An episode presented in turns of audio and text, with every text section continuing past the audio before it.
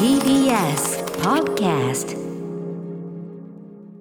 はい月曜です熊崎さんよろしくお願いします。歌丸さん今週もよろしくお願いします。始まりましたということでね。はい。はい、あのーまあ気候的にはあでもちょっと今日は雨降ったりやんだりっていうか、ね、そうですね今日はそうでしたね。場所によってね、うん。あのー降ったりやんだりっていう感じなんでね、はい、まあそんな感じですけども、週末熊崎さんはいかがお過ごしだったんですか？私はですね昨日あの東京の街を実は東京レガシーハーフマラソンという1万5000人ほどが参加するハーフマラソンがありまして、はい、東京レガシーハーフってすごいね、これね。これまだ東京オリンピックのレガシーを とは何かという話もありますが、うん、引き継いでいきましょうみたいな話なんですけど、ええまあハーフマラソンがあってそれを BSTBS で中継をしまして、うんうん。私その中継担当でバイクに乗ってですね例のね、はい。リポート実況をえ担当しました。バイクこれはあのまたお尻に乗ってるやつですか？そうです。このうん。後ろに、ああ今、うんうん。出ました。インスタグラム私個人のあインスタグラムにも上げてるんですけども。クマスタグラム。はいはいはい。はい、これバイクがですね電気バイクになりまああしてそうなんだ。ロード日本のロード中継において電気バイクを使用したのが今回初めてであ画期的な。記念すべきその第うんうん。1回目の電気バイクを使った中継のバイクに乗ったと、乗り心地はいかがだったでしょうか？静かですね。やっぱ圧倒的に静かですね。加速する時ももうスーンって静かに行くので、ってことはこれ放送に使うのにもそのね環境負荷のみならずあそうですね。いいわけですよね。はいもちろんです。あとはその電気がどれぐらいの距離持つのかみたいなことをこうどんどん重ねていってもうちょっと長い距離のロードレースとかフルマラソンとか駅伝とかに使えるかみたいなことを今後。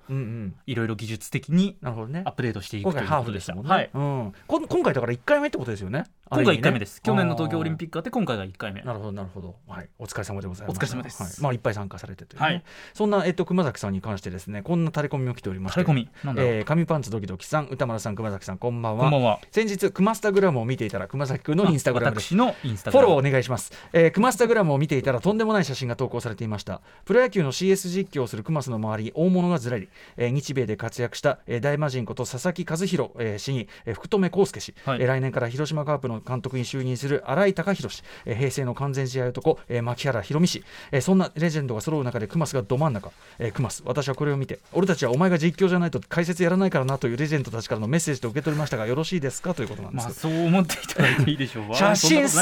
すすごい、はいあのねあのクマスタグラムとにかくそのさあのコンテンツが地味だって話はね、はい。あなたいろんなとこ行って大物になってんだから、はい。はいその一緒に映ればこれは間違いないですよ、ええ。まさにそれじゃこないですか。れ野球好きからしたらこれとんでもない絵面になってると、そもそも私を抜きにしてこの4人が一堂に会してい撮ればいいじゃないか。うん、今後あるかどうかわからないのそんぐらい。フォーショットですよ、うんうん一番左側にいる福留孝介さんという方は今年で現役引退されて、うんうんおそらく今後間違いなく、まあ、コーチなのか監督とかになっていくであろうという実績ある方ね。来年から方。カープに行ってもうカンパンツさんは行って新井貴弘さんは新井さんがね、はい左から2番目なんですけど新監督。で福留さんもそうかそうはいそうですね、うんうん。で牧原さんはもうねいろんな番組にも出ていらっしゃいますが、はちょっとだから牧原佐々木はい。世代っていうのと、はい。さらにみたいなことですね。そうですね。これもともとなんでじゃあこの5ショットになったかっていうと私あのクライマックスシリーズファーストステージ、えー、と10月8日の土曜日に実況したんです、でうん。解説が佐々木和弘さんという、はい。まあ、大魔神と呼ばれてる方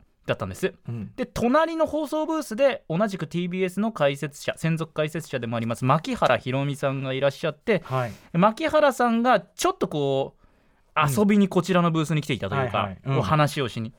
で TBS の専属解説者お二人と私で、まあ、放送前でいつもこう野球、ん TBS 野球班のインスタグラムとかツイッターに、うんうんうん。今日の放送こんな感じのメンバーでお送りしますみたいなことをあげるんです、はい。その一環でじゃあ写真3人で撮りましょうかみたいな話をしていたら、していたところに、その2人からすると若手なんですけど、うん。新井貴弘さんと福留孝介さんがえ。これ大阪の放送局の解説でうんうんうんいらっしゃっていて、だからまあそうね解説席っていうのはそういう人はいたちがうろちょろしてるもんだもんね、うん。で先輩の佐々木牧原両氏に挨拶をしに来たんですよね、はいはいはい。そしたらこの先輩佐々木牧原お二方はですねせっかくだからええ2人とも入りなよみたいになって、はいはいはい。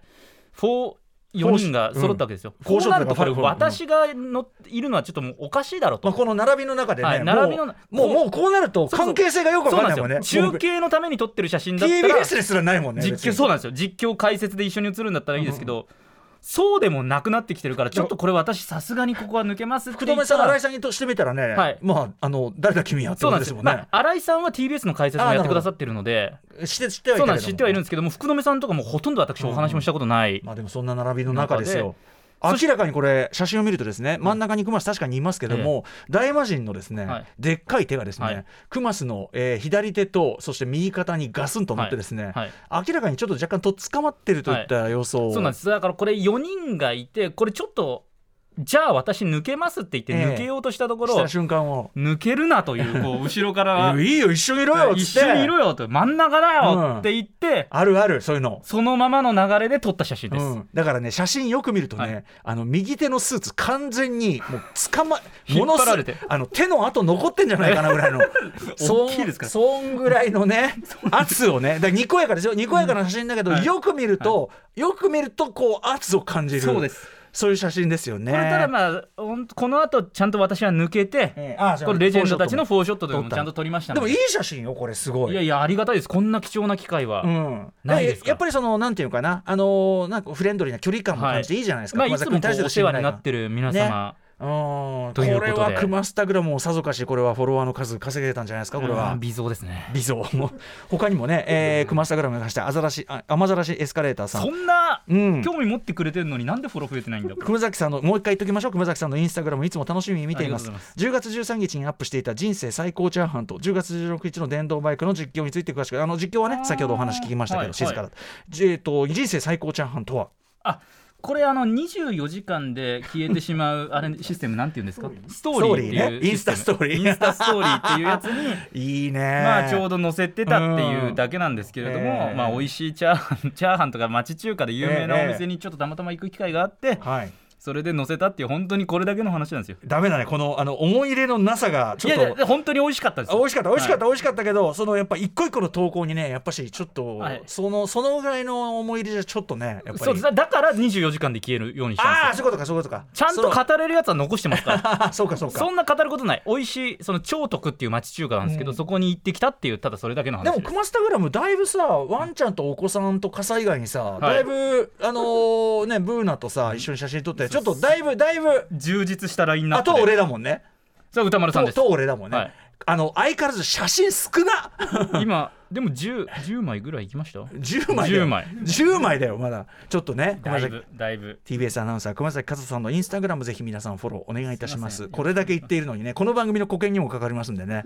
よろしくお願いいたします。でもなんか結構増えてます今確認したら。あまたありがとうございます。言うたびに増えるんでねはい。言いましょう。よろしくね。いきましょう。ことが解説なんだっけ最近あのあの YouTube 登録お願いしますが似合わない人。あれ。あああれだ。あのチキさんだチキさんはいはいはいはいはい。登録お願いしますっつってね。うん。やっぱなんか、ね。ああいうことやっぱこまめにやっていくべきどなんんですよ YouTube ね。登録、まあ、インスタグラムフォローよろしくお願いしますを答えるごとに言ってきた方がいいって。そんな熊崎さんの週末の話でした、私の週末の話もありますので始めさせていただきます。8分になっちゃった。アフターシックスジャンクション10月17日月曜日時刻は今6時8分です。ラジオドッキの方もラジコドッキの方もこんばんは。こんばんは。TBS ラジオキーステーションにお送りしているカルチャーキュレーションプログラムアフターシックスジャンクション通称アトロック。パーソナリティは私ラップグループライムスターの歌丸。そして月曜パートナー TBS アナウンサー熊崎和人です。おいおい熊崎君よ、はいちょっとそのチャーハンの話、そんなダメじゃない簡単に流しちゃ。サブから、はい。サブの保坂あかりディレクターから「はおい!」と「そのチャーハン超楽。超徳超超徳超徳あの仙台やないか」と。そうまああのおい。まあそうですねあの「仙台の話ちゃんとしろ」っていう。千駄木からあの団団子坂って団子坂ですよ。私の生まれ育った。団子坂をこうずっと登っていって、うん団子坂いい坂。白山側に行ったところにある中華超徳というか超徳。ま町中華ですね。うんうん。これ結構情熱大陸とかにも出てたりする出てるんですね。有名なあそうなのね。俺俺分かってねえじゃないか代表って話で俺が子供の頃は多分なかった。まあ正式で言うとまあ千駄木ではないと思うんですよ。本駒込って言った方が正しい。そうかじゃあいいか。白山とかそっちじゃあいいか。じゃあいいか。そんなそう仙台じゃないでもね千駄木ラバーの保坂ディレクターが、ね、保坂さん美味しいんですか？超徳あ結構いつも並んでるんですよ。でたまたま並んでないタイミングで、行きましたよあーシンプルなね、はいチャーハンで超とかそそううです。チャーハンと、まあ、卵チャーハンってうんうん。卵チャーハンが塩味で。餃子と。チャーハンが醤油。味餃子が美味しいって。でこれ週末になると揚げ餃子っていうあん結かけがかかる構年季あるなあの子供の時なかったこれって嘘かな？どれぐらいなんですかね保坂さうんん。あ保坂ディレクター相当昔からあるという。そうですか。相当昔とは 何かね。私が子供の頃もすっかり相当昔になりましたね。どれぐらいなんでしょうか、えーでも、まあ、年季が空いてるというかまあそうそうですね建物としても。意外と行ったことあるのかもしれませんけどね。あるかもしれないです。多分ここ最近ですかねあんなに人気になっだからそのやっぱそれはさなんで情熱大陸でやられた日にはさ、はい。それはあなた。そうですね。でね情熱大陸の前ぐらいからまあ人気はあるんでしょうけどここなるほど。5年ぐらいで一気に行列がそ増えたあのあのそんな写真よりもあの回転創業年数を調べてほしいところでしたよね。会話の流れから言ってね。構成作家古川光さんにね、やっぱね。まあそんなことはいいんですけど、まあまあまあまあ。あの私仕事の話でいいですか、はい。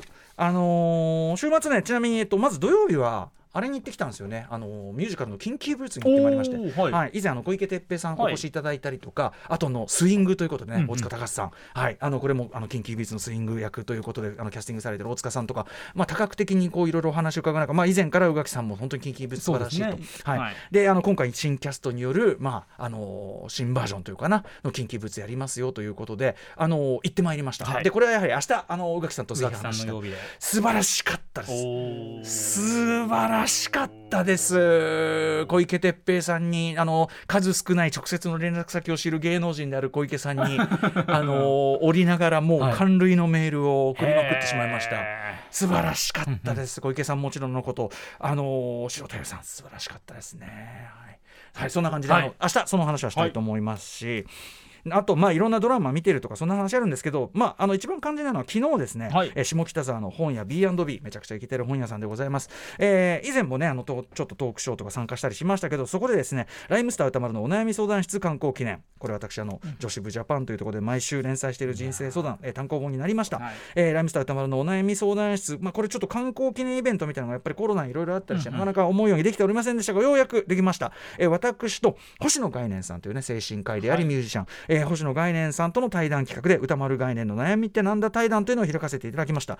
で、あのー会場にお越しいただいた方そしてあの配信でご覧いただいた方それぞれからあのメールいっぱいいただいておりまして、はい。皆さんありがとうございます。ちょっと代表的なところ1枚、えーご紹介させてください。はいラジオネーム愛嬌が最強さんからいただきました。昨日下北沢 B&B で行われたライムスター歌丸星野概念。歌丸概念の悩みってなんだ？ライムスター歌丸のお悩み相談室観光記念イベントにリアル参加してきました女子部ジャパンのお悩み相談室は以前私も投稿し採用していただいたこともありとても楽しみにしていました。今回ゲストでご登壇された精神科医の星野概念さんはとてもラフなファッションでさらには2007年に開催されたライムスターの武道館も見に行かれてたという私の中の精神科医のイメージとは全く違っていて語り口調も柔らかでお話が聞きやすくとても面白かったです。はい。特に自分自身でマイノリティ側を選んでいるにもかかわらずふといわゆる普通でないことに不安になってしまう時自分はその時々でそちらが良いと思って選択をしているんだししかもその道はいつでも変更していいんだよというお話は結婚もしていないし子供もいない私にとっては人生を肯定していただいているようにいただいているようで胸が熱くなりぐっときてしまいました。いろいろなお話を聞いているうちに少しずつ心がほぐれて終演後なんだか心がとっても軽くなっていました。何のバイアスもない場で自分のことを話す時間というのもとても大事とおっしゃっていましたが普段聞く側である星野さんも歌が歌丸さんもご自身ではそういう場を見つけるのが難しいとお話しされていましたがぜひとも心のマッサージを受けてもらいアトロクで星野さんにもゲストで来ていただいてお話をしていただきたいです。そうですね。確かに。うん。そして終演後のサイン会の際に歌丸さんとお久しぶりにお話もできて心がほぐれそして満たされるまさに心のスーパー銭湯イベントでした、はい。アーカイブも後追いで購入できるようなのでアトロクリスナーの皆さんにもおすすめしたいですと。はい、ということで改めましてそうなんです、えー、と星野概念さん、まあ、精神科医でありながらミュージシャンでもあって、あのー伊藤聖子さんと出された共著で「えー、とラブという薬」という本を出されてて、あのこの番組でもご紹介しました。伊藤さんをお招きしてね、でまあそのなんていうかな伊藤さんのことをなんていうかな伊藤さんの心をほぐしている、えー方というくらいですから私、はい。まあ直のねもう本当に最も尊敬する先輩の一人である伊藤さんのさらにみたいな感じだから、はい。そうですかあの今回その人生相談のなんかこう単行本の企画をやるにあたって、はい。あのどういう企画がやりたいかなって時にやっぱりちょっとこうプロの本当になんていうかなカウンセリングというかあの人の相談というかな、悩み心を研ぎほぐす本当にプロの技術を持った人にちょっとこういろいろあの手ほどきと言いましょうかね、うん。うん注意点とかも含めてですね人生相談ってやっぱりねあの一方通行ではありますけど、まあ、ある意味その本当に切実なもんでもありますからそうですね。そうちょっと責任っていうのもあるから、はなんかちょっとそういう話を伺いたいなと思ってあの星野さんお声掛けさせていただいて、はい、でまあそのライムスター行ってますよとあの、っていうのも、まあ、会場にもお越しいただいてた先輩の精神科医の方がやっぱりそのライムスターファンで、うんうんえー DJ もやっててで、まあ、連れてきていただいてなんてねこと言ってます。あのすごくそういうのも嬉しかったですけど、でやっぱ何よりこうなんていうんですかね星野さんのなんていうかなこう星野さんは普段どういう感じでまあなんていうかな患者さんというかそのいろんな方のお話を伺えて、うん。あの手順というか、ね、手順じゃないなそのどういう心持ちでやられてるかみたいなお話を伺ってたんですけど、うんはでその例えばそうですねそのいろいろこう悩みっていうかなそういうのをまあ聞いてまずはとにかく聞くことなんですけど、はい。聞くことでそのこっちがやっぱり食らっちゃうっていうかそのそうですよね。確かにないですかみたいな話を伺ったら、はい。やっぱりこれ面白くてねやっぱりもちろん食らっにていると。で特にその初期はもうもろに食らっちゃってて、うんうん結構その辛くなっちゃったりとかあるいはそのなんていうかなまあ、うもちろん例えばそこにこう診察に来られる方もいっぱいいっぱいだったりして、まあ、それでなんかちょっとネガティブな反応が入ってきてそれも食らっちゃってとかそういうことはあったみたいなんですけどただ面白いのはそのそこで最初から安全圏にいてこうこうこうねこうねっつってこう人のことをこうある種こう平気でカテゴライズとか見切れる人、もちろんそういう人もいるみたいだけど全然いるけどでもそれだとやっぱりちゃんとこう治療にならないっていうかそのちゃんと治せないんだって言ってやっぱりちゃんと向き合ってある程度心シンクロさせてっていうか、お互い心の深部みたいなところを共鳴させ合ってその上でなおかつ自分もそこまでダメージ食らい切らない何かこうスタンスというのかな、えー。そこを体得するまでなかなか大変だと。はいはい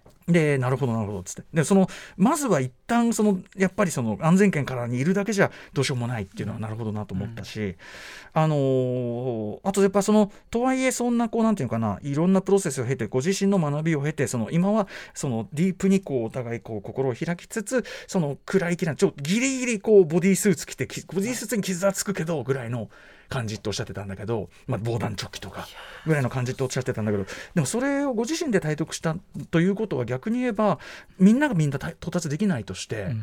やっぱりそのなんていうかな？見切ってはい。こう診察して、それこそ薬出して終わりとか。もうそもそも診察の時間がすみません。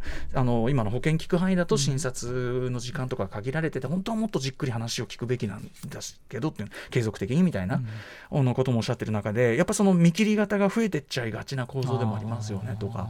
なんていうね、まあ、要はちょっと若干ねそれこそ私のねもう亡くなりましたけど父が精神科医だったこともあって、はい。結構、まあ割とこう僕の今までのトークイベントの中で比較的シリアスめな、あのー精神医療ってほどその重たい話にしたくなくてまあその心が固まっちゃったり心がちょっとこう凝り固まっちょっと調子悪いっていう時にどうするっていう場がもっとあるといいし、うん。もっとそこは気軽になってほしなるべきだっていうような話なんだけど結局は。そのなんかねあの心情ないからなんとかっていう精神からっていうとこうすごくこうハードルを感じるしなんならこうそうね。うん、あの行く側もそうあとそれに対する世間の目みたいなものもうんまだまだ偏見もあったりとかね、えーする中ででもなんかだからそういう重たい言い方したくなくて、はい。その、まあ、肩が来ればもうマッサージに行くように心のマッサージ行っていいし当然のことながら風邪ひいたら当然とか、ね。病気になったら行くべきで、はい。そしたらそのお腹痛いって言ったらそれ盲腸かもしれないんだから、うん。いや、うん、がんかもしれないんだからうんみたいな、あのそういうのをちゃんとこうフラットにいけるようにねもっとなるべきっていうのはもちろん大前提としてただその上でそのやっぱりそのなんていうか心の問題っていうのはある意味もうなんかこう切り分けができないじゃないですか。これ父にも聞いたことあるんだけど、はいはい。結局その精神科のその診断とかっていうのは、そのとりあえずはいろんなこう病名とかつくんでしょうけどでもその要するにここが幹部があるわけじゃないっていうか、はい。だからまあ類推なんだよね。基本的なこと聞きますけど類推なんだよね。つって。いや全くその通り。で線引きなんかできない。つって。でもそうそうですよね、まあもちろんそういうところから始まって、うん。そして一人として同じ人はいないっていうところで、だからそのアプローチもやっぱり毎回毎回そのとにかくじっくりとにかく話聞いて聞いて聞いて聞いて。でしかもそのなんていうかなこれ人生相談のこの僕のスタンス結果的なスタンスとも通じるんだけど結局そのズバッと答えなんか出ないっていうか出しちゃダメっていうかこっちが出した答えを、うんうん。こっちが出した答えに乗っかってもらうような形じゃそれはダメ。ある意味こっちが支配的になっちゃうまあっていうか、そうですね。結局のところその人が納得できる答えに自分で落としどころにたどり着けるように、うん。ちょっとこうサポートするとかっていう話でしかないっていう。ね、はい。でそのなんかそのジャッジをこの例えばそのいわゆる先生と呼ばれる側に委ねちゃうのって実は今のいろんな社会問題になってるような、うん。その支配関係とか。なんでそんなところに依存しちゃうのってそうですね。でもさ困ってる時とかうん。心が不安定な時に答え欲しいしはい。でもそれって一時答え出てもその例えばそれでうまくいかなかったらその人のその答え出した人のせいにするかもしくはまた次のもっと強い答え出してくれみたいになってっちゃったりとか。なのでその結局のところ我々答えが出せるわけじゃないし直せるわけでもなくて、その話聞いてでいろんなこうこうかなこうかなこうかなみたいないろんな方からいろんな方から手探りでやってってその人がこう納得落としどころと思えるとこまで一緒についていくみたいな話でしかないっつって。だからその場合そのやっぱ女子部ジャパンがそのいいのはウェブ連載で分量関係ないから、はい。だからものすごく長い相談文に対してものすごく長く答える時もあるし、みたいな。だからそこはちょっとそのあの連載のいいとこだったのかなとかね、思ったりしましたね。はい、あのアーカイブで追っかけで見れたりしますんで、あの PTX かなっていうあのホームページから、まあ、あの本屋 B&B で検索していただければあのイベントのところから飛んでいただければそれでも見れますし、はい。あのまあ、私はともかくともかく星野さんの話がめちゃくちゃためになりましたし多分見ることであのそれだけで結構楽になるうん。方結構いるんじゃ僕自身もすごい先ほどのメールにもありましたけど、はい。あのやっぱついついそれでも不安になってしまう今自分がいるこの位置が大丈夫かなってなったりするんだけど、はい。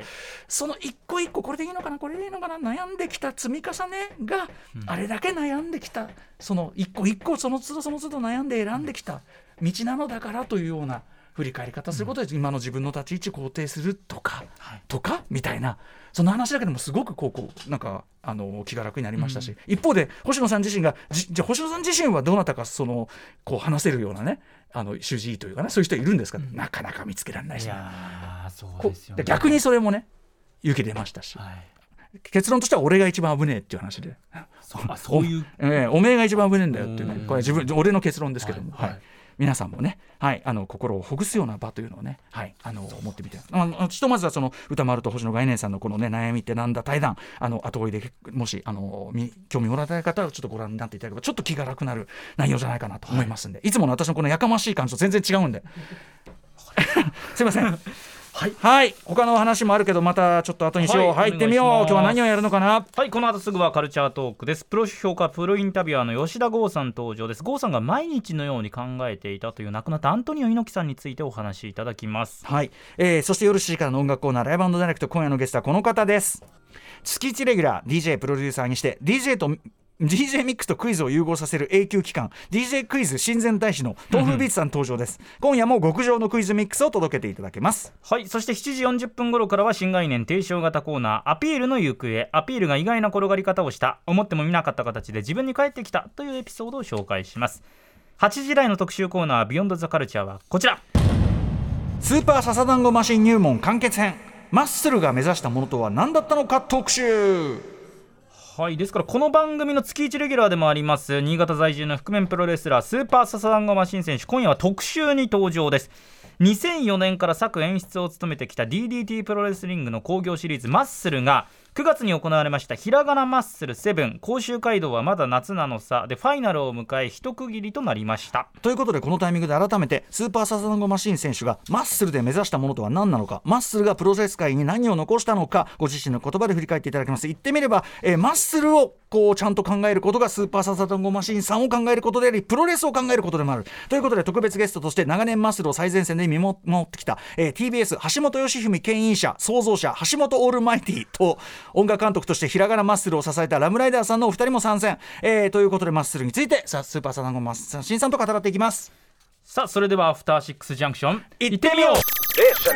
After Six Junction. はい、先ほど話題に出ました熊崎さんが行かれた、えー長徳というですね、えー東京千駄木本駒込の町中華、はい。開店は1995年でした。95年ですか？うん、だから私からすれば結構最近目と言いましょうか。あの私仙台にとっくに引っ越してはい。後なのでこれはこれは私は知らなくてもしょうがなかったっていうことですね。まあ私から言わせればもう新参者と言ってもねこれはもう過言ではないね。だいぶなんかこうね、ええそれはもう根付いた感じの町中華にできた店はもう全然私にとっては新参者な。んで私ちな。みにあの千駄木とかあのいわゆるその屋根線と言われるような。ところ、一応その旧地元な。んで、はいまあ行ったりしてで、まあ、その連れの人にこう案内してるじゃな。いですか、はいあの新しくできた店に冷たいっていう傾向が排他的っていう特に優しくしてくださいお願いします行きたい美味しそう After Six Junction.